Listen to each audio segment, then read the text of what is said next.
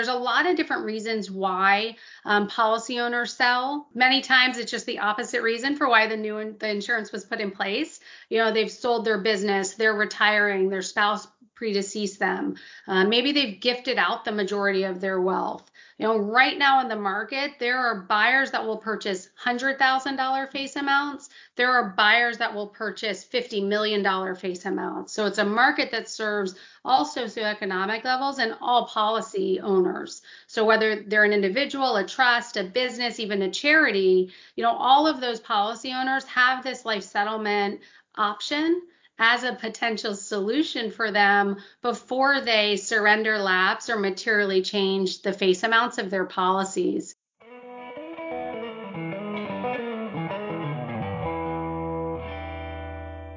Welcome to the Wealth and Law Podcast. I am Brent Nelson, and per usual, I am joined by Rachel Sass. Rachel, how are you? I'm good. How are you doing? I, I am also good. I'm doing very well.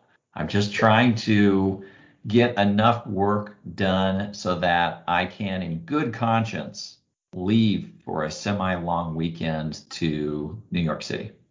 Ooh, so, New York sounds fun. Yeah, yeah. Any big plans? Not really. My plan is to eat good food. That's that's in, easy to do. Yeah, in great abundance. Probably like five or six meals a day, kind of uh, eat good food. I, I just will just wander around and eat. I think I'm gonna just do that for days on end, and then I'll come back. That that's a pretty good vacation. If you go on vacation and you don't come back 10 pounds heavier, like what did you do? What did you do on vacation? Did you work well, out on vacation? Like no, you just need to eat all the good food. See, I have this problem where I uh, I'm like the same weight that I've been since I was about 18 years old, and so I don't think that's necessarily going to be an issue. But just I'm just giving you fair warning, so if it doesn't happen, you can't accuse me of not having a good vacation based on the standard you just set for everybody. All right, you're just gonna have to give me like photo evidence. you know, okay, I'm at a hot dog stand. Okay, uh-huh. I'm getting this food, just so I I know you're truly enjoying all of the, the, the good gastronomy in New York. Yeah, minute by minute, minute by minute updates. So yep. be prepared. You will be very tired of my trip by the time my trip is over. I'll be jealous. I'll be very jealous of all the good food. That's okay. Well, that's fair. Sounds good. It sounds sounds like a fun trip. Yeah, we're looking forward to it. It'll be a good little break. Pre uh, summer surface of the sun uh, temperatures here, so get a little bit of a reprieve. It's starting to warm up, so every time it starts to warm up and it gets somewhere around 90 in this part of the world, I start thinking, why am I here? Why am I not somewhere nice? So this is phase one of why am I why am I here? Why am I not somewhere nice? Phase two begins at the end of June in earnest. In earnest. So uh, the, hopefully this will tide me over. Definitely. Well, and you just came back from Yuma too, so add plus five, you know, mm-hmm. on onto the temperature there. I, I could mm-hmm. see why why you're going to get out of here. Yeah, yeah. Me too. That makes two of us at this point. well, uh, talking about trying to get out of places, um, we are joined today by our good friend Jamie Mendelson. Jamie is an executive vice president at the Ashar Group in Orlando, Florida, although residing in Montana. So, you know, some somehow somewhere on the continent, uh, Jamie can be found at some given moment, I suppose, uh, between Orlando and Montana. So, Jamie, thank you for joining us. I am excited to be here and excited to talk to both of you. When you start talking about summer trips and, and little vacations, I'm going on what I would consider my first like vacation and obviously pre uh, COVID times. Uh, we're going to Alaska in August, so I am excited about that. It will not be an eating um, vacation, Rachel or uh, Brent, so I don't get to look forward to that. But we'll be doing a lot of fly fishing in the middle mm. of the mm. national forest, so we'll see. Mm. So I won't be putting yeah. on the 10 pounds of success there, but hopefully it'll be uh, good weather. To your point as well, so that's exciting. Yes, Fly well. When is that? The end of August. So the weather's okay. pretty decent in Alaska. Yeah. Um, and it should be nice outside of King Salmon area. But cool. Yeah, it should That's be a fun trip. I hope so. That's the plan. we'll see. Unless you get skunked, you could be like the the only people in Alaska who get skunked fly fishing. It, it should uh, not happen on this on this river where we're gonna be. So it'll be uh it should be great. I'll do a little fly fishing in Montana this summer also. So it'll be um, it'll be fun. But no, I'm excited to be here. Thanks for having me and giving me the opportunity to meet uh, your audience and speak with you. Yeah. Well, for the three people in the world who don't know anything about you or the Ashar Group, why don't you at least give us the 30,000 foot view? Sure. Um, Ashar is based in Orlando, Florida, as mentioned. My family owns the company. We started it about two decades ago. We specialize in working with advisory teams and policy owners around the country to value existing life insurance policies. And we're either valuing to them, valuing them, pardon me, to then represent policy owners in the sale and the life settlement market, or we're valuing the life insurance policies for other estate and business planning needs. So I'm really laser like focused on uh, valuing existing coverage. We don't write life insurance, we don't do wealth management. Um, we are focused every day partnering with advisors and their policy owners to help them better understand the fair market value of their life insurance assets. So I'm a twin based in Orlando, living in Montana. It's about as exciting as it gets. Um, and I like to fish, obviously, from my earlier comments. All fun things. All fun things. Mm-hmm, definitely. Well, so Jamie, you kind of teed it up a little bit what we're going to be talking about. Obviously, life insurance, right? And I actually had the pleasure of hearing you speak a few months back, and I spoke to the Southern Arizona Estate Planning Council, and I got to learn about life settlement and just the sale of life insurance policies. And I had never thought about that before. And so I learned a lot. And um, I think that can be kind of the focus of today's discussion and all about life insurance, basically. So I think it'd be good to first start off with the basics, right? So for the how I was five months ago, the uninformed uh, individual on what even is uh, a life settlement, uh, what is a viatical settlement, kind of just going over all the basics there, laying the groundwork. Then, you know, when we're talking about the sale of a life insurance, how is that being taxed, right? We love tax. So, how is that going to be taxed? Um, then looking at, you know, when we've got fiduciaries who are going to be involved in this transaction, we've got trustees, how does that all play in together? And then just out of curiosity, we're coming out of the pandemic. So how in the world has COVID-19 affected life insurance policies and, you know, kind of what you've seen the last year? So does that sound like a plan for the two of you? Yeah, it sounds good to me. I am I am ready when uh when you tell me to get started. So I'm a yes. Awesome. Yeah, well, we're I just gonna it. Yeah, we're gonna let you run with it. Um, so can you kind of just start off with the basics then? You know, we what is a life settlement? Uh, so, what we're really talking about today is the importance of treating life insurance as an asset. So, think about for the next, you know, 20 minutes of this discussion um, about life insurance the same way you think about other ordinary property, whether that's real estate, art, or jewelry. And the same way you have other property and you're trying to make a decision on what to do with it, or your needs have changed you decide you want to understand the value of it. And then once you understand the value of that property, you make a decision on what to do with it. Do you want to keep it? Do you want to rent it out? Do you want to sell it? So, related to life insurance, a life settlement by definition is the sale of an existing life insurance policy for an amount greater than the surrender value, but less than the death benefit. So, really, a life settlement isn't a product sale. It's really a service to your clients, um, to the policy owners that that you work with, um, to those that are listening to this call that have life insurance, and really thinking about the life settlement option as an alternative exit strategy to surrendering or lapsing a policy. So that's really kind of base level for everyone as we're moving forward is thinking about life insurance as an asset treating it the same way you treat other ordinary property that you have understand the value so that they can make a decision on what to do with it.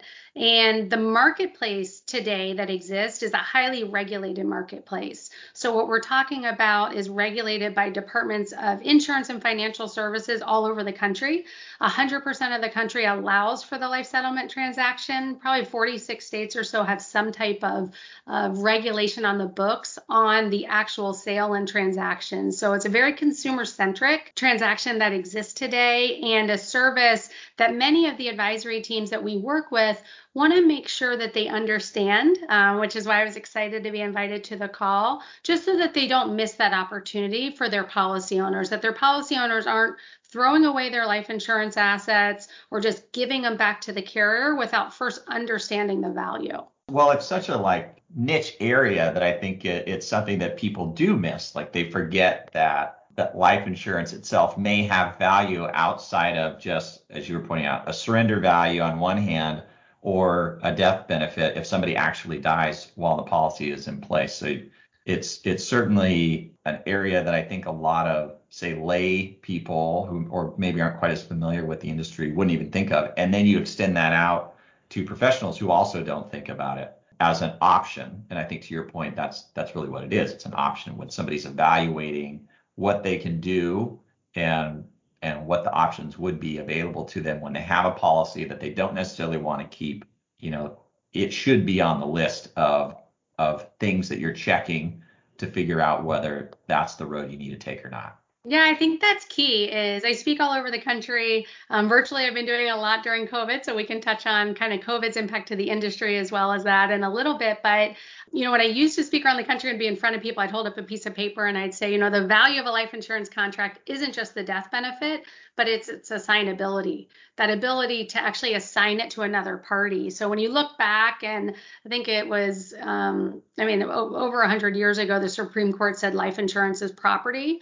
Um, but I think a lot of people have forgotten that, and they think about it as being bought for a specific purpose or protection. And when that that need no longer exists, or the affordability of the policy is something that that can't uh, be maintained, they just immediate reaction is give it back to the carrier or just throw it away, let it lapse. So to your point, you know, what we try to recommend for a lot of advisory teams or fiduciaries to their clients is adding a simple question to a checklist or part of a discovery or application process, asking the question, you know, when was the last time you had your life insurance appraised? Because we're not saying you should sell your life insurance policies. A life settlement, again, isn't a product sale, it's a service. It's an outcome for policy owners when they've made the decision they no longer want, need, or can afford the life insurance policy. So just getting people in the habit of, of asking the question, when was the last time it was valued? So that policy owners think about it again the same way they think about real estate art or jewelry. Let me understand the value so then I can make a decision on what to do with it. So no, that that's a great point. That simple kind of check the box on a checklist on bringing up the option or um, discussing, you know, this as a potential solution for different clients looking for liquidity, I think has been powerful, especially during COVID. We actually saw an uptick in our business over the last 12 months with a demand from both um, individuals, you know, personal planning type situations as well as business situations where clients were looking and saying, what vehicle do I have? What property do I have that can create five, six, seven figures of liquidity very quickly? You know, in less than 90 days, you can take an asset, liquidate it, monetize it to help fund other, you know, areas of the plan. So COVID, we saw a lot of that where it was, oh, here's a piece of property I have that I can liquidate to pay employees or buy the inventory I need or help me maintain my lifestyle or independence. And then you have the other side of it where people were were having cash flow issues during COVID and they were looking and saying, I can't afford the life insurance. You know, even if I need it, I really can't afford it. So what are my options? And their advisory teams or them being aware that this option exists, I think um, when it works, it can have amazing results for for clients. You know, all of a sudden it's like found money right? And realizing you're not throwing it away or just leaving, you know, thousands, tens of thousands, hundreds of thousands, even, you know, million plus dollars on the table by just not recognizing life insurance as that property that that has a market that exists today that is really strong today. So it's great timing for for this discussion because the market today is stronger than it was six months ago. There's a, a lot of institutional capital that is purchasing in this marketplace today. I'm actually speaking at the European Life Settlement Association's investor meeting at the end of June um, about the market and representing originators, which is, you know, Ashar as a firm represents policy owners. So I'll be speaking to uh, this international audience, domestic international audience, about the market, about um, the amount of interest and, and opportunity within this space. So, um, yeah, your timing is great for the discussion. Well, can you you you mentioned something there, Jamie, and, I think you've mentioned it a couple times here that maybe bears a little bit of uh, elucidation, which would be uh, what is different about the position of Ashar Group in that marketplace versus your typical buyers in a viatical transaction? Sure, that's a great question. And, and whenever I'm showing a presentation, it's one of the slides I always try and highlight is the difference between a seller's representative versus a buyer's representative. So Ashar is regulated um, and licensed nationally as a life settlement broker representing policy owners. So we have a fiduciary duty, a heightened duty to the policy owner to ensure a best practice, best interest approach to the market. So we don't buy policies for ourselves. Our job is and our responsibility is to go to market, create a competitive bidding situation, multiple bids for the policy owners we represent to really secure and negotiate a true fair market value for the policy. And Ashar, as an organization, we're a 34 person firm out of Orlando, and we have a proprietary auction uh, platform that we've created to ensure that competitive bidding environment. Meanwhile, the buyers, the institutional capital that is purchasing policies, the private equity, the hedge funds, the pension funds, the large asset managers and multifamily offices that are purchasing policies, those buyers have a fiduciary duty to their investor. So those parties licensed as a buyer and you know, many of you uh, listening to this caller as we're talking about it today have probably seen ads on TV. Probably 99% of the time, those ads on TV that are saying we want to buy your policy um, are just one buyer trying to purchase the policy from a consumer or from an uneducated advisor so they don't have to compete in that auction. So a buyer representative represents the investor and, and is 100% misaligned with the policy owner and with the advisory team. So Ashar creates the auction, multiple bids, and provides price discovery and all of those things. And we're licensed to do that as a broker.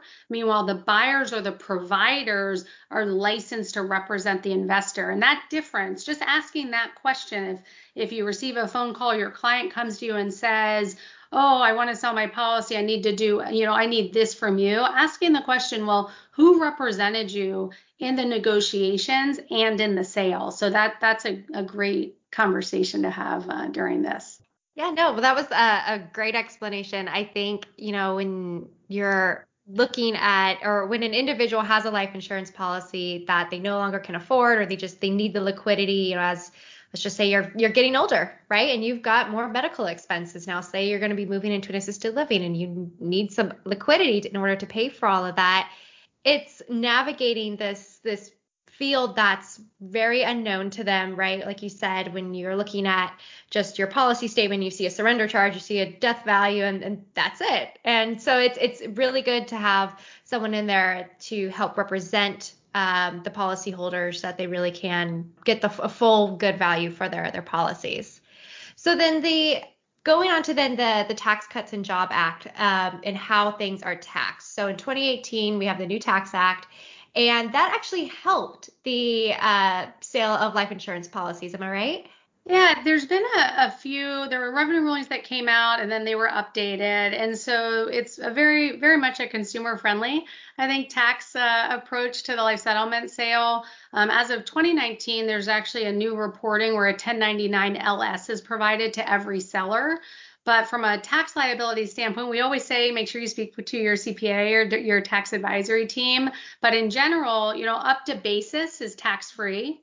If there should be you know, a greater surrender value than basis, that portion is ordinary income. And then the amount above that is long term capital gains. The majority of the life insurance policies that are sold in the life settlement market are usually convertible term or underfunded universal life policies, meaning they have very little cash surrender value. So, because of that, usually only a portion of the sale is long term capital gains. And to your point, there's a lot of different reasons why um, policy owners sell. Many times it's just the opposite reason for why the new the insurance was put in place. You know, they've sold their business, they're retiring, their spouse predeceased them. Uh, maybe they've gifted out the majority of their wealth. You know, right now in the market, there are buyers that will purchase $100,000 face amounts. There are buyers that will purchase $50 million face amounts. So it's a market that serves all socioeconomic levels and all policy owners. So whether they're an individual, a trust, a business, even a charity, you know, all of those policy owners have this life settlement option as a potential solution for them before they surrender lapse or materially change the face amounts of their policies. The market today, I mentioned earlier, um, is very strong. There's a lot of capital that's buying. Volatility in other sectors has increased the interest in this marketplace. The low interest rate environment has also um, helped in this market.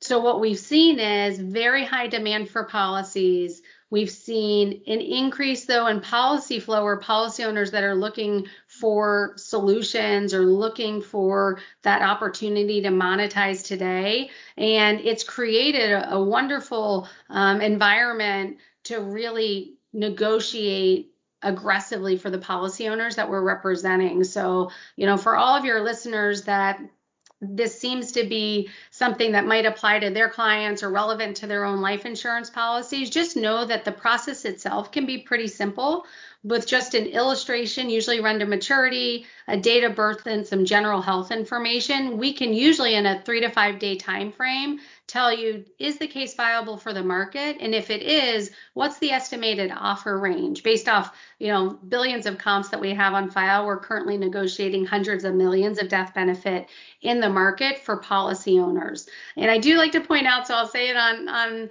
um, this podcast as well is there's no exam required sometimes people think it's just like a new insurance exam where you have to, you know, be examined. This marketplace doesn't require that. As long as the insured has gone to a doctor within the last six months and those medical records are available, that's about as invasive as it gets. There's even buyers in the market today that don't require any medical records. So just by looking at an illustration, understanding the, the age of the insured, there are capital sources today that will compete for policies and have have the opportunity to actually sell the policy without providing any medical records.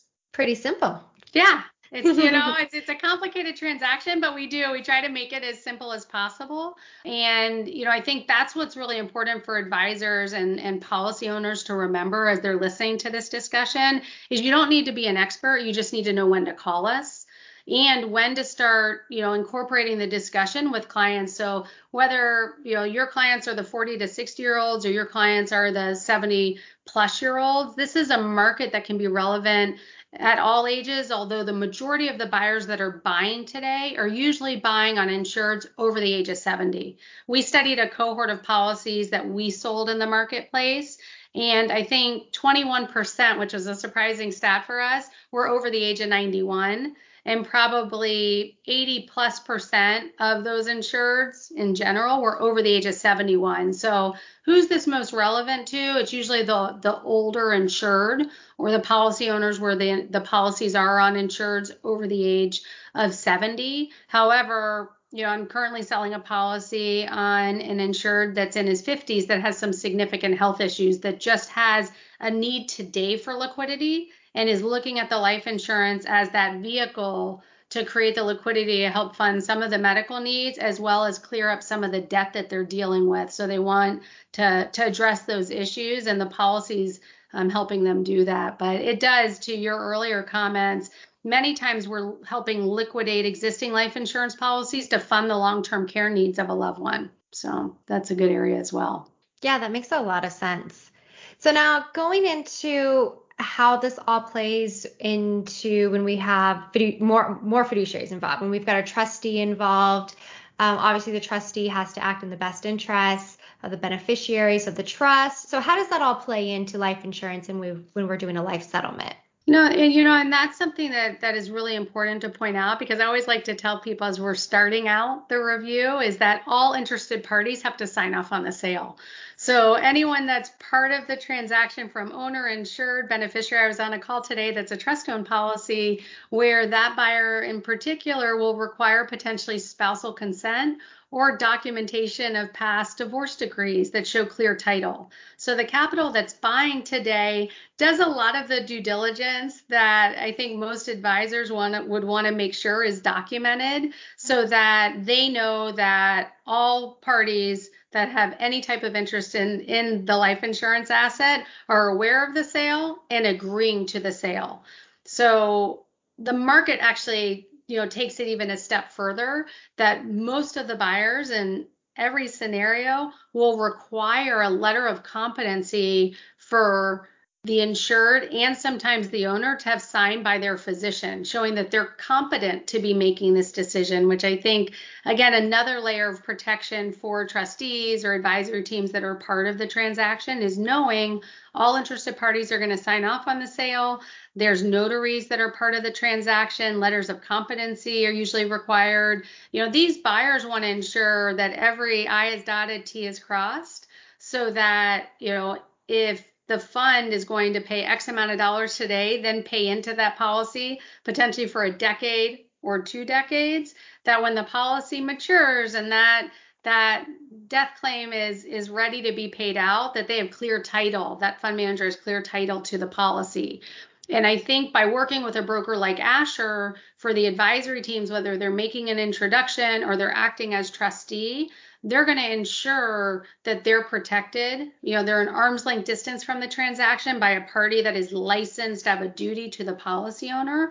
And as a broker, our process ensures that auction, that multiple bid, best practice, best interest approach to to this sale. Yeah, and if you're a if you're a trustee of a trust that then owns a life insurance policy, oftentimes that's a very uncomfortable position to be in unless the trust agreement is clear that it is okay for you to hold life insurance policies because first of all it's difficult to figure out what's even happening behind the scenes in the policy to figure out if you have a, a viable investment on your books and then it's it's an asset where you have to oftentimes feed money in in terms of premiums so you're taking trust funds that you're yeah. managing you're putting them into this policy and you're hoping that that expense will be uh, will be rewarded on the backside uh, by somebody passing away. And sometimes you just conclude that paying that expense is not worth the cost, either because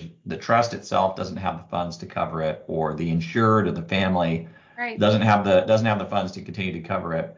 We, we're seeing this uh, pop up in the low interest rate environment where clients own uh, what used to be paid up policies that under certain interest rate assumptions would have been paid up policies, but because interest rates are so low, they're not paid up policies anymore. That's and right. now all of a sudden they have a very expensive asset in the books. And that's an uncomfortable place for a trustee to be.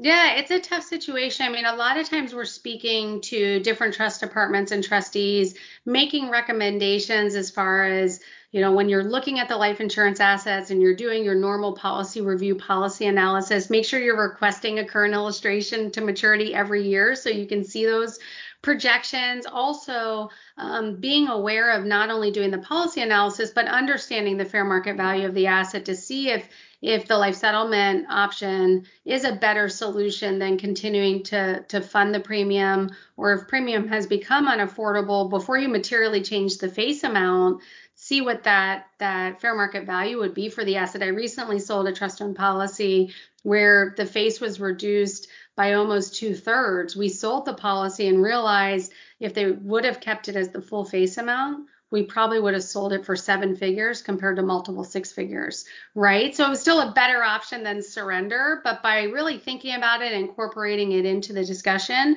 one, you're creating uh, more cash um, for more for the trust, but you're also mitigating the risk and the liability by checking that box on is the life settlement option a viable option, and then going through the process with a with a seller's representative, ensuring that you know you can document to the beneficiaries that you did a you know open architecture price discovery type approach multiple bids by using this independent um, party involved in the transaction but and i think with growing awareness of this marketplace I think beneficiaries are becoming more aware that this market exists, that we've seen scenarios where a policy's been sold and they've gone back to the advisor and say, hey, that's great. Why didn't we do that with the policy we surrendered two years ago? So I think the demand for education has grown. So again, timely, um, you know, for your your podcast because yeah, I think not knowing isn't a good answer and a good defense anymore. So anyone that wears that fiduciary hat has a heightened duty. Um, being aware that this market exists, just enough to know when to call the expert. I mean, we were interviewed for the American College for their retirement income planning program, where they've incorporated the life settlement option into that discussion for retirement planning to make sure advisory teams know life insurance is an asset even if the death benefit is no longer needed for the purpose it was put in place, maybe it could be monetized for um, those lifestyle um, or or financial planning type needs. Yeah, and you, I mean, you basically have a handful of options. So to, to say put on the the trustee hat, which again is a very uncomfortable place to be. Right. If you have a life insurance policy and the trust agreement is not crystal clear that you're allowed to hold that asset, and you have a policy that's very expensive, I mean, your options are number one, you could continue to pay the premiums no matter what the cost, um, even though that could be bankrupting the trust or it could be burdensome on the family or the insured. You could do what's what's called a, a 1035 exchange, which is where you take the existing policy, you flip it into a new policy, presumably using the cash value of the existing policy to fund the new policy, which under different assumptions with different benefits might be a more viable policy is in terms of if if the current policy is not going to survive because it's not paid up anymore. Or you could just surrender the policy, in which case you're going to get back the cash value minus any surrender charges that may still exist. Or you have to you have to sell it if you can and try and monetize it. And you have you know, if you're a trustee and you're doing your due diligence, really the onus is on you to run through all of those different options to figure out under under our particular set of circumstances which of these make the most sense so if you haven't gotten to the point of trying to price it out and get an idea of what like mm-hmm. to your point like what is it actually worth is there even a market for it beyond just doing a 1035 or cashing it out uh, you haven't really completed your due, dil- due diligence checklist yeah, absolutely. My dad's a dermatologist. So when my brothers first started this company or were looking at it, he said, you know, as a doctor, I have a duty when my patients come to me to know what all their drug therapies are, what all their surgical options are, and I discuss it with them and I make my recommendation. And he said, if I don't know what they are, if I'm not up on continuing ed and I'm not aware of it, he's like, that could be malpractice on me. He goes, so this industry, again, consumer centric, people go to their advisors for advice um, they expect them to know what all their options are, and that's you know an advisory team or a fiduciary's responsibility. So he said, I like this market. Um, one, because I'm a senior and no one's ever told me that this marketplace exists. So this is interesting. And, you know, when it does work, it can really create opportunities for for the policy owners, for the beneficiaries that that don't exist or didn't exist um, when when owners' reactions were always just our only options are surrender or lapse, or to your point, those other exit strategies, reducing the face or 1035ing if they're still um, insurable. So a lot of the policies that we see though are policies that either people can't afford any longer or businesses can't afford. So they're saying, what are my options? I'm considering surrender or lapse where you know the life settlement outcome might be a better outcome than those alternatives. The other scenarios are people that just don't need the life insurance. They live so long that their plans have worked out so well or they've sold their companies that they just don't need the protection. So they're looking at it and saying, Do I want to hold this life insurance policy and consider it an investment or part of my bond portfolio, something like that? Or I really don't want to to hold this as an investment. I'm not comfortable with just, you know, what what makes it a good investment versus not. And like the idea of liquidating today for a lump sum cash offer today and then freeing up those future premium demands. So again, I think, you know, big takeaways from the discussion today are just really treating life insurance like you treat other property. You wouldn't make the decision and say, I've decided, you know, I don't want to live in New York anymore because you mentioned it earlier. I know you're just visiting. I'm going to just walk out of my house and I'm moving to Florida because I like the weather. It doesn't get cold here. Um, you're, you, if your client said that to you, be like, no, no, let's appraise the house. Let's make a decision if you want to sell it or do you want to rent it out. But no, you're not just walking away from it.